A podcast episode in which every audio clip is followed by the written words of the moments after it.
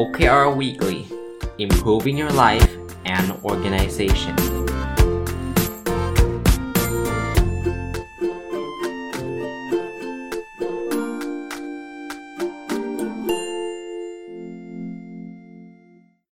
สวัสดีครับ ยินดีต้อนรับเข้าสู่นพดลสตอรี่พอดแคสต์นะครับ แล้วก็วันอาทิตย์นะครับ ยินดีต้อนรับเข้าสู่รายการ OKR Weekly นะครับ ก็เช่นเดิมนะ ก็ครึ่งแรกจะเป็นเรื่องของเกี่ยวข้องกับ OKR ในองค์กรนะครับ แล้วก็ครึ่งหลังจะเป็นเรื่องของ OKR ส่วนบุคคลที่ผมจะมาอัปเดต OKR ของผมเองนะครับ เป็น Personal OKR แล้วก็ที่ทำก็คืออยากให้ท่านลองทำตามนะครับเผื่อจะเป็นประโยชน์กับชีวิตท่านด้วยนะครับสำหรับเรื่อง OKR part แรกนะครับ OKR ขององค์กรเนี่ยผมช่วงระยะ 3-4 สัปดาห์ที่ผ่านมาเนี่ย ก็จะเป็นการตอบคำถามที่หลั่งไหลเข้ามานะครับ มีคำถามเกี่ยวข้องกับ OKR ส่งส่งมาเรื่อยๆ เพราะฉะนั้นเนี่ยก็จะใช้เวลาช่วงนี้ตอบคำถามก่อนแล้วกันนะครับยังมีหนังสืออีก 3 เล่มนะที่ที่ผมอ่านเรื่อง OKR จบ ก็เอาไว้หมดชุดคำถามที่ที่ส่งกันเข้ามาเดี๋ยวผมก็จะกลับไปรีวิวหนังสือเรื่อง OKR ต่อนะครับอะเริ่มต้นกันเลยนะครับเขาถามคำถามที่กว้างมากแต่คำถามนี้ดีนะครับ หัวใจสำคัญของ OKR คืออะไร ส่วนตัวผมนะมีอยู่ 2 เรื่องนะครับ คือคือผมไม่แน่ใจคำถามว่าหัวใจสำคัญในการในการทำให้สำเร็จ หรือหัวใจสำคัญที่ทำให้ OKR เนี่ยแตกต่างจากระบบอื่นหรืออะไรนะครับ แต่ว่าในในพูดแบบนี้ผมตีความหมายของผมเองแล้วกันนะครับ ผมตีความหมายคือ OKR มันมันมันอะไรคือหลักของมันนะ่ะเออพูดง่ายๆสำหรับผมมี 2 เรื่องคือ 1 คือมันเป็นเครื่องมือที่ใช้ในการ โฟกัสกับสิ่งที่เราเรียกว่าเป็น priority ก็คือสิ่งที่เราให้ความสำคัญสูงสุดเลย กับอันที่ 2 คือมันจะขับเคลื่อนโดยแรงจูงใจภายในเป็นหลักนะผมผมมองอยู่ 2 เรื่องนะคือมุมแรกเนี่ย OKR จะไม่ใช่เครื่องมือในการวัดทุกเรื่องทุกอย่างที่เราจะทำในองค์กรเรานะ อันนั้นท่านจะเรียกว่า KPI หรือท่านจะเรียกว่าอะไรก็แล้วแต่นะครับ แต่มันไม่ใช่ OKR นะ OKR เนี่ยมันจะโฟกัสสำหรับสิ่งที่มันเป็น agenda OKR มันถึงเป็น short term ไงครับ มันถึงไม่ไม่ทำเกิน 1 ปีหรือ 1 ไตรมาสไงเพราะว่าเราต้องการโฟกัสในเรื่องนั้นนะครับในขณะที่ KPI เนี่ยบางทีก็ทำเป็นระดับ short term ก็มี long term ก็มีนะเป็น KPI ระยะยาวก็มีใช่ไหมครับ แต่ OKR ไม่ใช่เนาะอีกอีกเรื่องหนึ่งคือเรื่องของแรงจูงใจภายในเนี่ย OKR เนี่ยเขาเน้นไม่ได้เน้นการประเมินพนักงาน ไม่ได้เน้นในการขึ้นเงินเดือน ก็พูดไปแล้วพูดอีกก็ได้นะครับว่าผมไม่ได้บอกว่าขึ้นเงินเดือนผิดนะครับ อยากจะใช้ตัววัดประกบกับการขึ้นเงินเดือนทำได้เลย แต่มันไม่ใช่ OKR นะครับ มาคำถามข้อที่ 2 นะครับสำหรับวันนี้นะการกำหนด OKR ที่ทำให้องค์กรฝ่ายแผนกประสบความสำเร็จอย่างแท้จริง ควรตั้ง OKR ไปในทิศทางไหน ผมตอบแบบนี้แล้วกันนะครับ ทิศทางที่ควรตั้งเนี่ยมันจะมีมันจะต้องสอดคล้องกับ OKR ในระดับบน และ OKR ของฝ่ายอื่นๆ ถ้าใช้ศัพท์เขาจะเรียกว่า vertical alignment ก็คือจากบนลงล่างจากล่างขึ้นบน กับ horizontal alignment ก็คือ OKR ของเรา มันต้องไม่ไปขัดแย้งกับ OKR ของฝ่ายอื่นๆ นะครับ อันนี้แบบแบบสั้นๆ แล้วกัน เพราะว่าจริงๆ เคยพูดเรื่องนี้ไปเป็นเรื่องเป็นราวอยู่หลากหลายหลากหลายครั้งแล้วนะครับ ก็พูดง่ายๆว่า OKR เรากับ OKR หัวหน้าเราเนี่ยมันต้องสอดคล้องกัน แล้วก็ OKR ของเรากับ OKR ของฝ่ายอื่นๆ เนี่ยมันต้องสอดคล้องหรืออย่างน้อยไม่ขัดแย้งกันนะครับ คำถามถัดไปคือการกำหนด OKR ฝ่ายที่เหมาะสมควรเป็นโปรเจกต์ใหม่ๆ ที่ไม่ใช่งานประจำหรือไม่ จริงๆ เป็นโปรเจกต์ใหม่ๆ ก็ได้นะครับ แต่ว่าไม่จำเป็นต้องเป็นโปรเจกต์ใหม่ๆ เท่านั้น งานประจำก็ทำได้ ถ้าเราอยากจะเปลี่ยนให้มันดีขึ้นมากๆ คือคือผมไม่ได้ไม่ได้บอกว่า OKR ห้ามทำกับงานประจำนะครับทำได้แต่เรามันจะไม่ใช่ business as usual ในแง่ที่ว่าก็ฉันทำได้อยู่แล้ว ฉันก็เลยมาตั้งเป็น OKR อย่างนี้ไม่ใช่ แต่ถ้าเราจะเปลี่ยนจากจุด A เป็นจุด B เราจะทำให้งานประจำเราดีขึ้น 10 เท่าอย่างเงี้ย อย่างนี้เป็น OKR ได้นะครับคำถามถัดไปนะครับ ในการดำเนินงานในลักษณะที่ไม่มีเอาพุตออกมาเป็นจำนวนชิ้นงาน แต่เป็นการวางแผนหรือคิดวิธีการแก้ไขควรมีการวางเป้าหมายอย่างไร ผมว่าชัดเจนอยู่แล้วนะครับ ก็คืองานเรามันต้องมีเอาพุตแต่เอาพุตมันอาจจะไม่ได้เป็นชิ้นงานใช่ไหมเอาพุตมันอาจจะไม่ได้เป็นยอดขายใช่ไหม แต่เอาพูดของการวางแผนคืออะไรครับ เอาพูดของวิธีการแก้ไขคืออะไรครับ เช่นยกตัวอย่างเราเราเราต้องคิด solution ที่สามารถนำไปใช้จริงได้ เป็น key result ได้เลยนะครับ สามารถให้คำแนะนำที่เอาไปใช้จริงได้ อย่างน้อยๆ 5 เรื่องต่อไตรมาสใช้จริง verify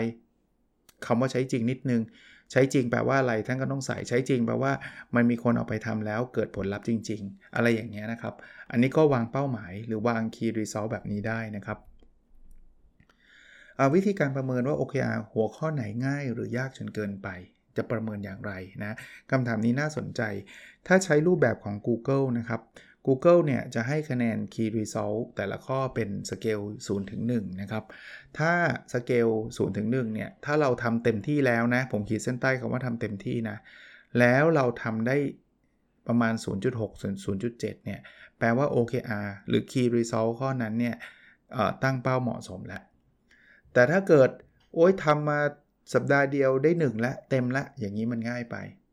หรือ อ้โหทำมาเต็มเหนียวเลยทำทั้งไตรมาสเลยทำตลอดเวลาเลย ยังได้ศูนย์อยู่เลย อาจจะเป็นเป้าหมายที่มันยากไปนะครับ สังเกตความยากจริงไม่ไม่ไม่ไม่ยากหรอกสังเกตความยากคือเราเห็นแล้วเราท้อหรือเปล่าล่ะถ้าเราเห็นแล้วเราท้อนะมันยากไปนะครับ แต่ถ้าเห็นแล้วรู้สึกว่าน่าลุ้นอย่างเงี้ยน่าจะดีนะครับอะถัดไปนะครับ ถ้า OKR ที่ทำอยู่ถูกวัดผลด้วยเวลา แล้วมีงานแทรกเข้ามา ควรให้ความสำคัญกับงานใดก่อน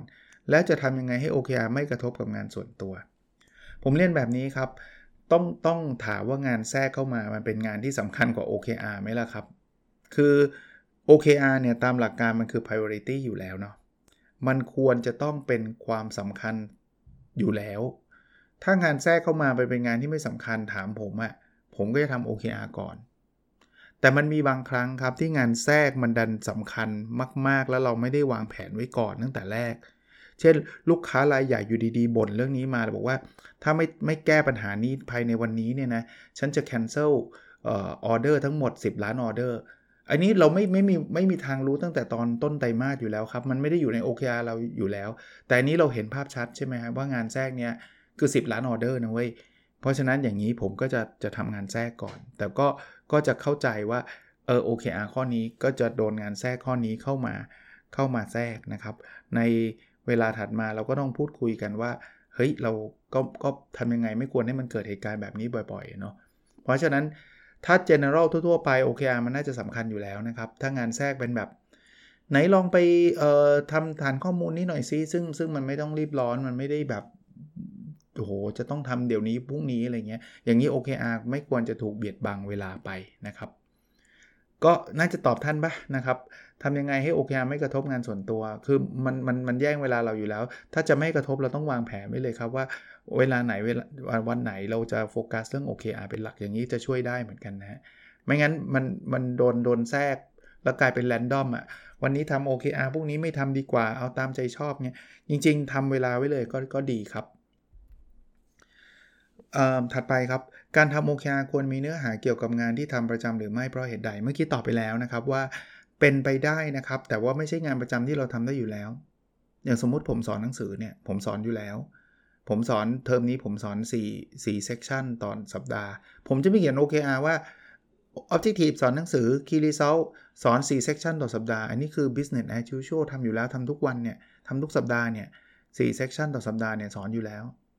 แต่ถ้าเกิดอย่าเป็นงานประจำคือ แต่ก่อนผมสอนได้คะแนน 4.5 เต็ม 5 แต่ผมอยากยกระดับการสอนให้คะแนนมันเพิ่มเป็น 4.9 เต็ม 5 อย่างนี้ได้ Objective อาจจะเปลี่ยนเป็นบอกว่า ผมอยากเป็นอาจารย์ที่สอนได้ดีที่ได้ดีที่สุดในธรรมศาสตร์ Key Result คือจะเพิ่มคะแนนการประเมินจาก 4.5 เต็ม 5 เป็น 4.9 เต็ม 5 อย่างนี้คืองานประจำเหมือนกัน แต่ว่าเป็นการยกระดับงานประจำนะ ก็สามารถเป็นสิ่งที่เราจะโฟกัสได้นะครับ เออควรควรตั้งเป้า O ให้เป็นไปได้แล้วทำได้จริง หรือตั้งเป้าไว้สูงมาก แต่มีโอกาสทำไม่ได้เออจริง ๆ จริงๆตัว O มันไม่ได้มีตัวเลขนะครับ แต่ว่ามันจะถูกกำหนดโดย Key Result นะครับ ตัว KR มีตัวเลขนะครับ เพราะฉะนั้นถามว่าตั้งเป้าใน Key Result แล้วกันนะครับ จริง ๆ เราควรตั้งไว้ในสิ่งที่เราอยากได้มาก ๆ แต่มีโอกาสทำได้ครึ่งหนึ่งไม่ได้ครึ่งหนึ่ง หลักการง่าย ๆ แบบนั้นครับ Key Result แต่ละข้อเนี่ยความมั่นใจในการทำให้ได้ถึงตัวเลขนั้นควรจะเป็นประมาณ 50%ครับ ถัดไปนะฮะ จะทำอย่างไรถ้า OKR ไม่เข้ากับ culture องค์กร 2 ทางครับ 1 คือถ้าเราเชื่อว่า culture นั้นดีอยู่แล้ว แต่ว่า OKR มันมันมาขัดกับ culture ก็ต้องเลิกทำ OKR ครับ หรือ 2 คือเราคิดว่า OKR เนี่ยมันเจ๋งมาก แล้ว culture ที่มีอยู่มันไม่ใช่ culture ที่ดี ปรับ culture ครับ เปลี่ยน culture แล้วสำหรับผม OKR ก็จะเป็นตัว catalyst catalyst คือตัวเร่งปฏิกิริยาทำให้เกิด culture ใหม่ๆ เช่น ผมยกตัวอย่างนะ culture ประเภทที่แบบถ้าหัวหน้าไม่สั่งเราไม่ทำอย่างเงี้ยซึ่งสำหรับผมมันไม่น่าจะเป็น culture ที่ทำให้องค์กรเราเติบโตใช่ไหมก็คือฉันจะทำตามสั่งเท่านั้นเนี่ยถ้าไม่สั่งฉันก็เฉยถ้าเงี้ย OKR มันจะเป็นตัวกระตุ้นว่า เอ้ย คุณไม่จำเป็นต้องทำตามสั่ง เพราะว่าถ้าเราจะให้พนักงาน ทำ OKR เนี่ยไม่ใช่หัวหน้ามาสั่งพนักงานทำนะพนักงานต้องคิดเองนะครับอย่างนี้มันจะเริ่มเปลี่ยน culture ไปเรื่อยๆครับเพราะ culture เดิมเราไม่ชอบใช่ไหมแต่ถ้าเกิดเราบอกว่าไม่เอาอะชอบ culture เนี้ย culture แบบหัวหน้าสั่งพนักงานทำก็ก็ไม่ต้องใช้ OKR ครับเพราะว่า OKR มันมันไม่ไม่เหมาะ culture อันนี้นะครับต้องต้องถามท่านก่อนว่า culture ท่านอะดีแล้วหรือยังนะครับ ถัดไปนะครับกรณีเป้าหมายองค์กรห่างไกลจากลักษณะงานของฝ่ายเรา จะมีการปรับ OKR ระดับฝ่ายอย่างไร ให้สามารถลิงก์ OKR ขององค์กรได้ อันนี้ต้องยอมรับว่ามีความยากอยู่เนาะคือถ้าเกิดสมมุติว่าเป้าหมายองค์กร หรือพูดง่ายๆว่า OKR ขององค์กรเนี่ยมันเป็นเรื่องที่เราแบบเราอาจจะช่วยช่วยช่วยเรื่องนั้นไม่ได้เนี่ยมันก็เขียน OKR ยากนะ แต่ส่วนตัวผมนะผมยังเชียร์ให้เขียน คือเขียนไปแล้วไปบอกหัวหน้าเลย บอก CEO เลยบอกว่าเพิ่นผมเห็น OKR ขององค์กรแล้วอะ ผม contribu หรือว่าผมช่วยไม่ค่อยไม่ค่อยได้อะเพราะว่ามันไม่ค่อยเกี่ยวกับงานผมเท่าไหร่อะแต่ผมยังอยากทำเรื่องนี้อยู่นะครับ แล้วผมเชื่อว่าการทำเรื่องนี้ได้สำเร็จเนี่ยมันอาจจะช่วยให้องค์กรมีเงินมากขึ้น แล้วมันอาจจะช่วยให้ support องค์กร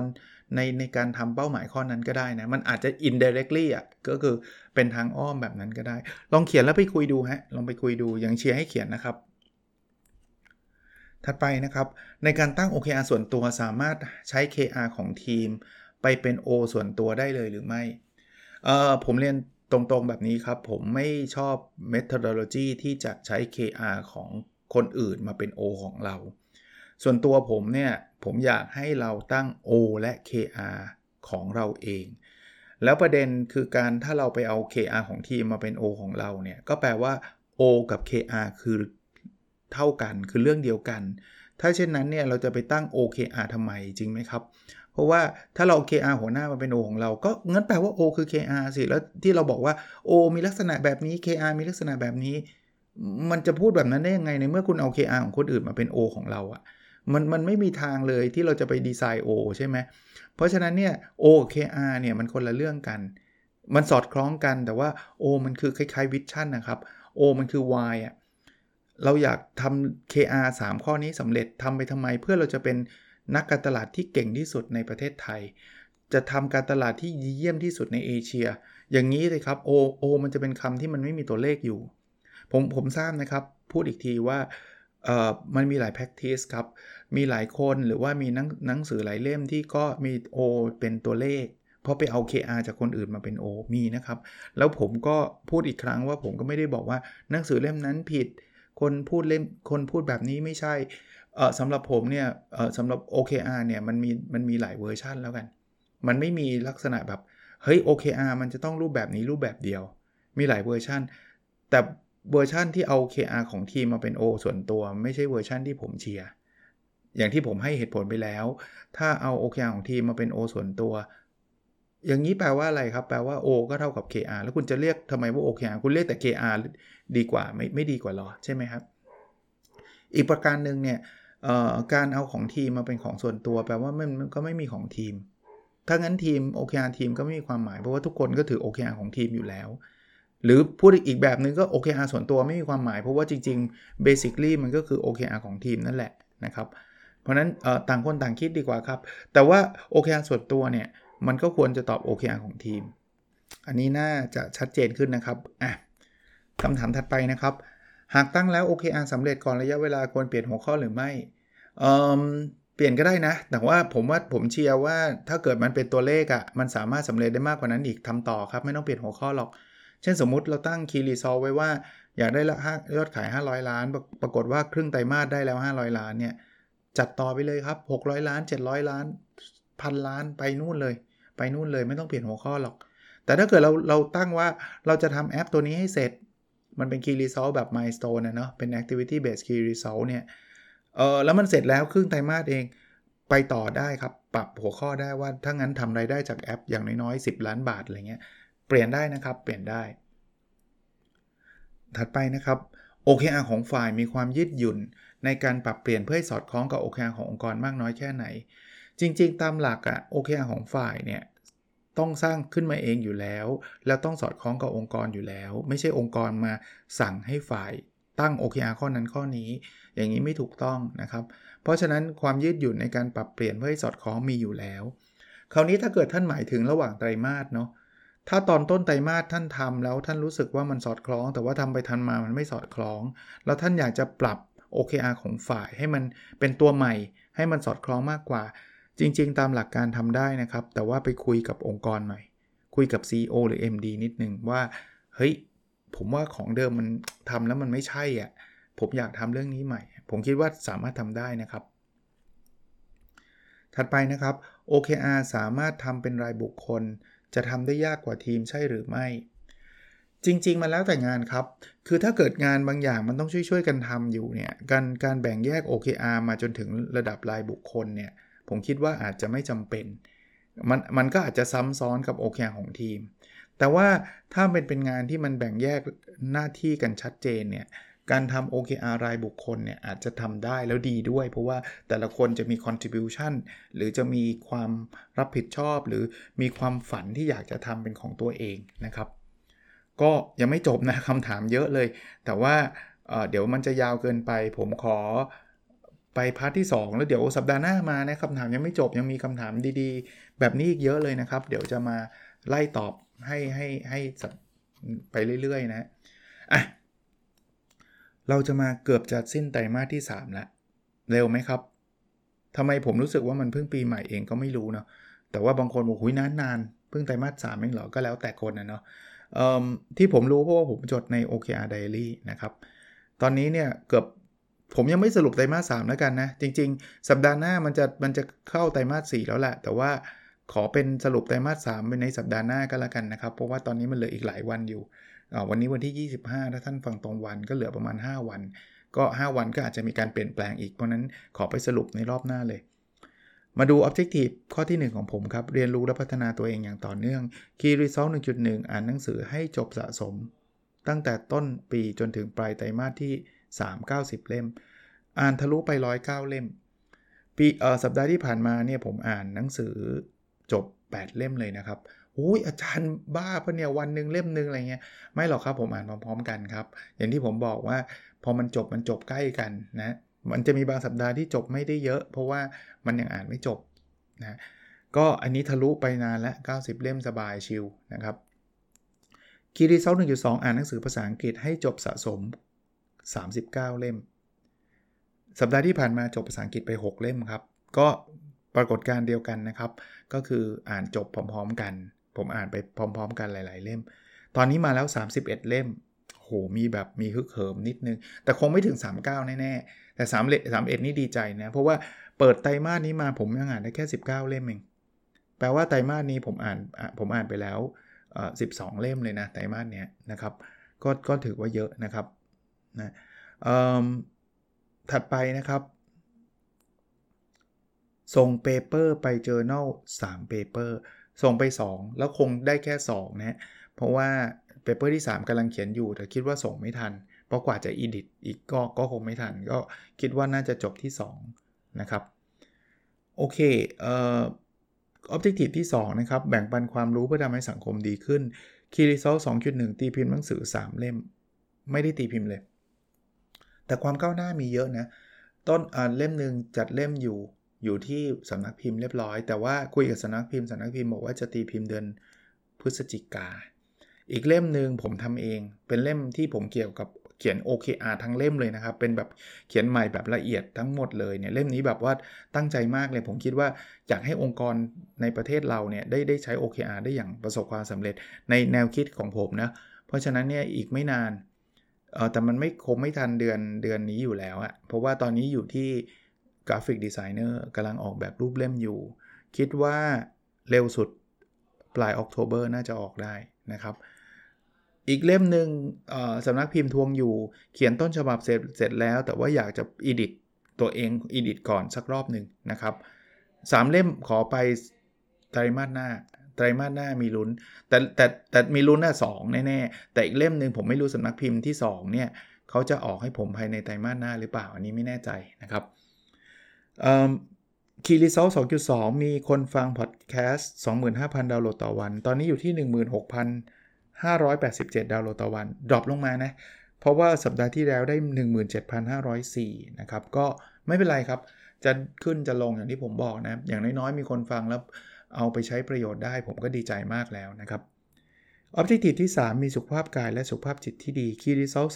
3.1 วิ่งให้ได้สะสมตั้งแต่ต้นปีจนถึงปลายไตรมาสที่ 3 900 กิโลเมตร ตอนนี้ทำได้ 441.8 คือกลับมาวิ่งมากขึ้น แต่ก็ยังไม่ได้ใกล้เป้าหมายเลยนะครับ เดี๋ยวไตรมาสที่ 3 จะปรับเป้าเป้าอีกทีหนึ่งนะครับเอ่อ Key Result 3.2 มีน้ำหนักตัว 77 กิโลกรัม ตอนนี้เหลือ 80.2 นะครับ สัปดาห์ที่แล้ว 80.8 ซึ่งเปิดไตรมาสนี้มาก็ 80.8 ก็ถือว่าดีดีตรงแง่ในแง่ที่ว่ามันก็ลดลงนะครับ อยากเห็นเลข 7 ปิดท้ายไตรมาสจังเลย ไม่รู้จะทำได้ไหมนะ อะกีรีเซลสามจุดสามมีเวลาอยู่กับครอบครัวสะสมตั้งแต่ต้นปีจนถึงปลายไตรมาสที่ 3 75 วัน อันนี้อันนี้ทะลุครับ อันนี้ทำไปได้ถึง 90 เท่าไหร่วะเมื่อกี้เปิดดู 96 วันนะที่จดไว้ 96 วัน ก็ประมาณนี้นะ ตบท้ายนิดนึง คือโครงการ OKR Consulting Project แบบที่ 4 ตอนนี้เปิดรับอยู่แล้วกำลังจะเต็มแล้วนะครับ อันนี้ไม่ได้ไม่ได้ใช้เทคนิคว่าอะไรนะ scarcity ให้บอกว่าเหลือน้อยทั้งทั้งที่ไม่มีคนมาสมัครเลยไม่ใช่นะครับผมพูดตรงๆว่ามันกำลังจะเต็มแล้ว แต่ว่าเอ่อคือคือมีองค์กรเข้ามาเหมือนกับขอพูดคุยกับผมอะ คือคืออย่างนี้ผมเล่าให้ฟังก่อน คนสมัครนี่ไม่ใช่สมัครแล้วได้เลยนะ ผมผมอยากคุยกันก่อนนะ เพราะว่าผมไม่แน่ใจว่าที่ท่านอยากได้กับที่ผมจะ deliver ให้ท่านเนี่ย เรื่องไอ้ OKR เนี่ยมันตอบโจทย์ท่านหรือเปล่า เพราะฉะนั้นคุยแล้วอาจจะเฮ้ยมันไม่ใช่ก็ได้นะ แต่มันมีคนคุยมาแบบน่าจะประมาณเกือบ 10 องค์กรนะครับ เพราะฉะนั้นผมผมรับอยู่แค่ 6 องค์กรเท่านั้นนะครับที่คอนเฟิร์มแบบคอนเฟิร์มจริง ๆ แล้วอะตอนนี้น่าจะมีอยู่ 1 กับอีกออีก 3 องค์กร คือเขาบอกอาจารย์ขอจองที่ไว้ก่อน แต่ว่าขอขอคุยกับบอร์ดก่อนอะไรประมาณนั้นนะครับ เพราะฉะนั้นเนี่ย tentative น่าจะน่าจะอยู่แล้ว 4 นะครับ อยู่แล้ว 4 แต่ว่าอีกประมาณ 5-6 แห่งกำลังกำลังรอคิวคุยอยู่ ผมผมเลยขออนุญาตอีกทีหนึ่งครับ ถ้าถ้าองค์กรใดสนใจติดต่อมาได้นะแล้วผมจะต้องรีบพูดคุย ไม่น่าเกินต้นออกโทเบอร์นี้ เพราะว่าโครงการนี้จะเริ่มอย่างช้าสุดคือปลายออกโทเบอร์ออกโทเบอร์คือตุลาคมนะฮะก็ถือว่าประกาศอีกครั้งหนึ่งก็แล้วกันนะครับ เผื่อว่าบางคนโอ้โหอาจารย์เสียดายอาจารย์เปิดแล้วแบบ ผมเพิ่งได้ยินอาจารย์พูดอะไรเงี้ยนะครับอันนี้อันนี้แบบเอามาเล่าให้ฟังอีกครั้งนึกขึ้นมาได้นะครับ โอเคครับ แล้วเราพบกันในวิดีโอถัดไปนะครับ สวัสดีครับ